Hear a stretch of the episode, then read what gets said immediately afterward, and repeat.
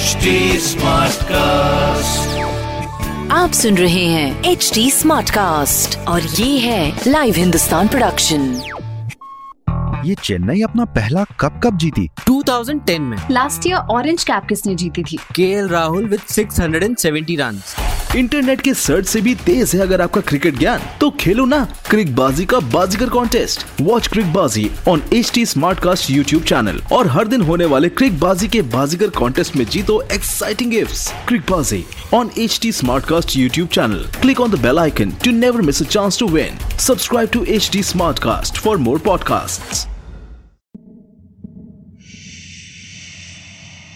कहीं आप उनमें तो नहीं, जो डरने में मज़ा लेते हैं। डर के रोमांच से भरी कहानियाँ।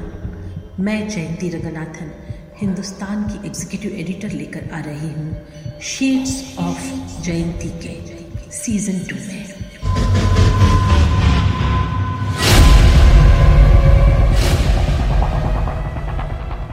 आज की कहानी है छिछोरी लाइफ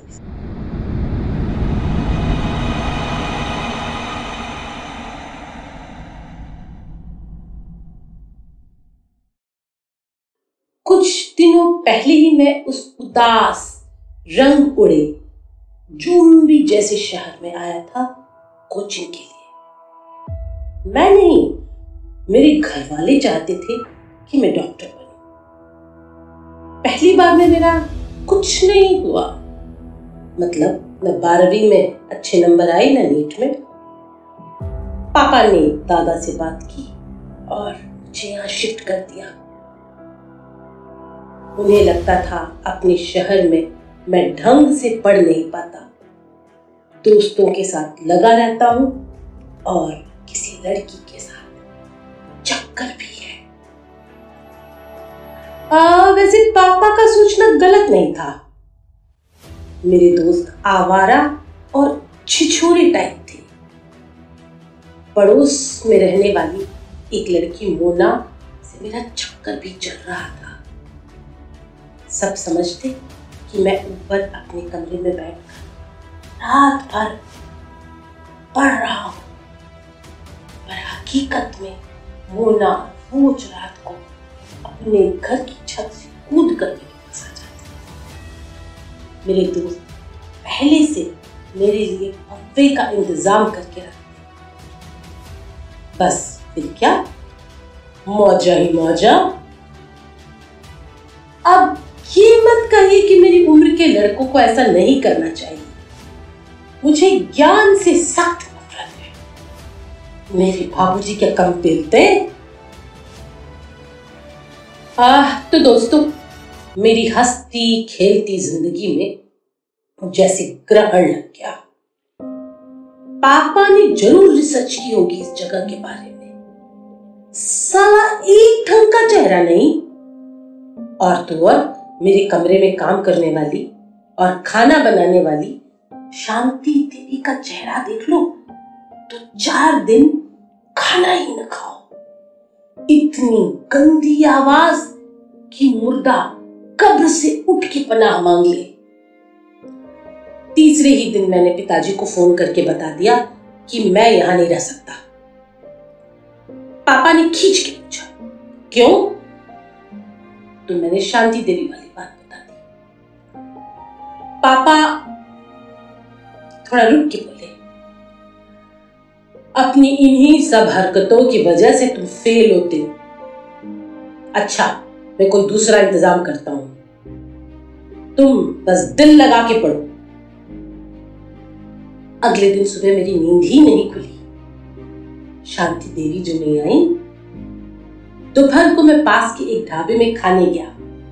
वहीं मुझे बियर की एक दुकान गई मैं ठंडी बियर लेकर घर आया और सिगरेट के सुट्टे के साथ अच्छी सी दोपहरी बिताई। हम्म मैं कोचिंग क्लास भी नहीं गया। मन बना लिया कि बस दो दिन में घर वापस लौट जाऊँगा। आ, जी नहीं बनना, डॉक्टर वॉक्टर मेरे अंदर तो वो बात ही नहीं है। पर मुझे क्या पता था, उस दिन शाम को मेरी मुलाकात कयामत से होने जा रही है।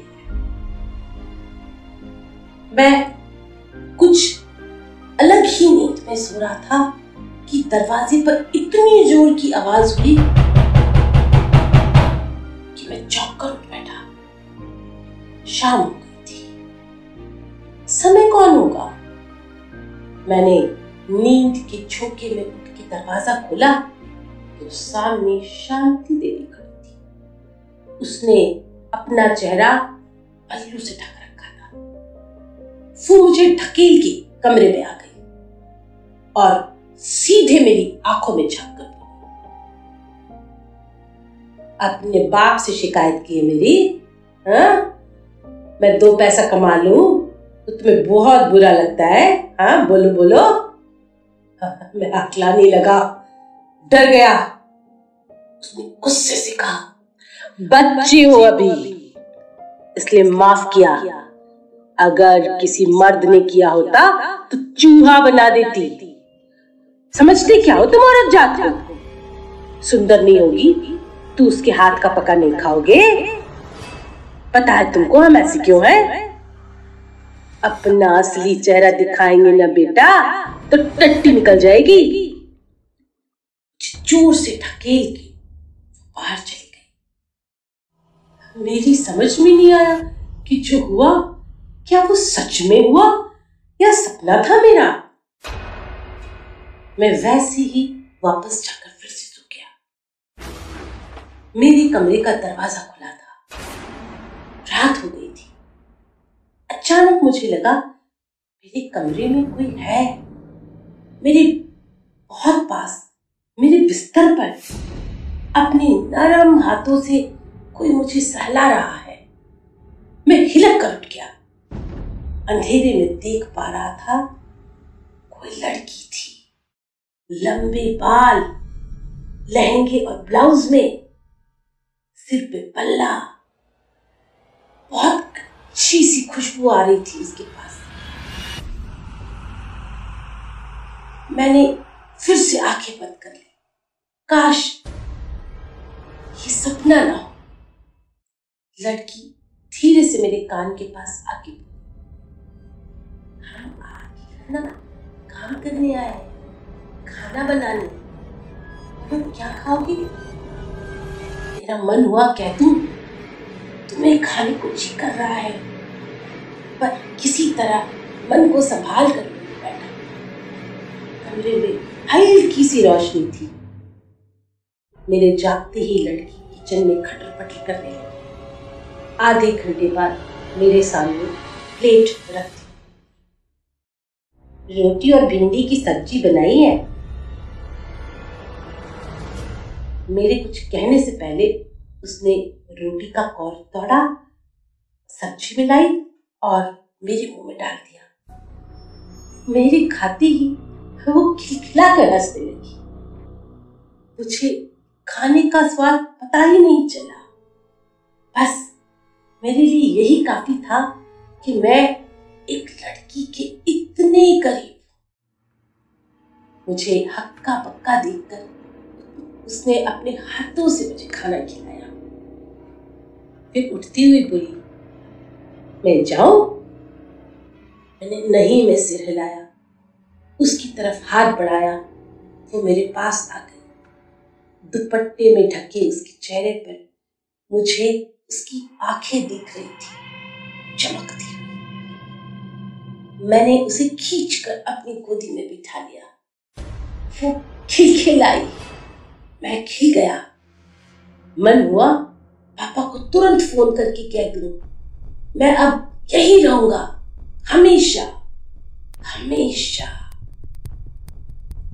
उस रात हम दोनों को होश नहीं था। मैं सुबह उठा तो ऐसा लगा जैसे शरीर में जान ही ना हो। मैंने पलट कर देखा, मेरे बगल में वो नहीं थी। बस उसका दुपट्टा था। मैंने दुपट्टा उठाकर अपने चेहरे पे रखा, तुरंत उठाकर दूर फेंक दिया। उफ, इतनी गंदी स्मेल। देर तक नहाता रहा। समझ नहीं आया वो मुझे बिना बताए कहा चली गई। मैं इंतज़ार करता रहा कि वो आए और मुझे चाय नाश्ता बना कर दे। तभी पापा का फ़ोन आया। आ, बेटा आ, सुनो शांति देवी से मेरी अभी फिर से बात हुई है। वो तो कह रही थी कि कल रात उसने तुम्हारे लिए भिंडी की सब्ज़ी बनाई थी जो तुम्हें बहुत पसंद आई। पापा की बात मेरी समझ में नहीं आई। मैंने फ़ोन रख दिया। सीढ़ियों पर खटखट की आवाज़ आ रही थी। मैंने खिड़की से देखा, शांति देवी आ रही थी। लहंगा और ब्लाउज पहने। सिर पे दुपट्टा नहीं था। मैं सीधे उसकी आँखों में झाँक पा रहा था। हाँ वो कल रात वाली ही आँखें थी। इसके बाद मुझे होश नहीं आया। पापा मुझे लेने आए, तब तक मैं बहुत बीमार पड़ चुका था। अब आगे की बात। पता नहीं शांति देवी कौन थी? पर मुझे ज़िंदगी का एक ज़बरदस्त लेसन सिखा गई। मैंने औरतों की इज़्ज़त करना सीख लिया। डर के ही सही। मैं वापस अपने घर लौटा। छिछोरे दोस्तों से और पगली गर्लफ्रेंड से किनारा कर लिया। सच कहूँ, अब की बार मुझे नीट क्लियर करने में कोई दिक्कत नहीं आई। आज भी ऐसा लगता है, मेरे साथ कोई और भी चलता है। शायद उसे मुझसे प्यार हो गया था।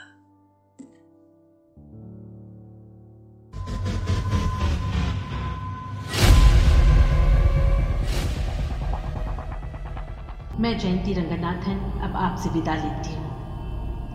आप मुझ तक अपनी बात पहुँचा सकते हैं। फेसबुक ट्विटर और इंस्टाग्राम के ज़रिए। आप अपना फीडबैक हमें दे सकते हैं एट एच टी पर।